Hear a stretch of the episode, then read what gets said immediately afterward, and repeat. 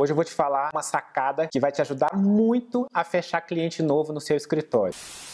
Que, que, é? é? o seguinte, a gente sempre fala que é bom você ter testemunho de outros clientes, né? Vou te falar um pouco sobre esses testemunhos e como você conseguir esse testemunho mesmo que você não tenha o seu próprio escritório ainda, tá bom? Então vamos lá, por partes. Primeiro é o seguinte, é muito legal o seu futuro cliente, aquela pessoa que quer te contratar, ver uma outra pessoa falando bem de você sem ser você mesmo. Porque uma coisa é você falar, ah, eu sou legal demais, eu sou muito bom, sou um excelente arquiteto, aquela coisa toda. Outra coisa é o seguinte, ele vê um vídeo ou ele lê um texto, alguma coisa de alguém falando como foi lidar com você às vezes a gente, como cliente, fica achando que ele pode estar aumentando um pouco. Tá falando bem demais dele Exatamente. mesmo, né? Então, ver um outro cliente falar bem, e às vezes falar até o que não gostou tanto assim, faz com que o arquiteto melhore, mas também mostra uma sinceridade de outros clientes. Eu acho isso. Eu sempre uso essa expressão do brutalmente honesto. Assim. Seja brutalmente honesto, fala tudo o que você realmente pensou. Isso é legal, sabe? A gente fala muito sobre isso, como é interessante você ter testemunhos, tá? Existem várias maneiras de você ter um testemunho, mas aqui eu acho mais interessante é na hora que você entregou entregou, que a pessoa está super satisfeita com você, você acabou de entregar o projeto, ou então a pessoa foi visitar a casa pronta, o restaurante, seja lá o que for que você projetou para ela, naquele momento você pede para filmá-la. Isso é legal porque ela está muito feliz com você. Uma outra coisa é o seguinte, você tem que pedir para a pessoa ser brutalmente honesta. Como assim? É legal ela falar, inclusive, quais os medos que ela tinha quando ela foi contratar você. É bacana ela falar no vídeo, por exemplo. Isso acontece muito no arquiteto de sucesso, tá? Às vezes a pessoa fala assim: "Ah, eu fui fazer o curso do arquiteto de sucesso, eu não sabia se era para mim, eu já tinha muito muito tempo de, de formado, então eu tinha acabado de formar e eu fiquei um pouco inseguro, eu não tinha escutado falar tanto assim do Bruno e da Dani ainda, e aí eu fui resolvi contratar, resolvi fazer, é, participar do curso porque eu sabia que tinha garantia de 30 dias, se eu não gostasse eu podia pedir o dinheiro de volta. Ou seja, a pessoa deixou claro que ela não tinha todas as certezas. É legal porque às vezes um outro cliente também tem essa dúvida, tá? Também passa por esse mesmo processo. E aí a pessoa mostra o ponto da virada. Ah, eu resolvi fazer o curso e eu vi que mudou completamente o meu escritório, me ajudou a captar mais cliente,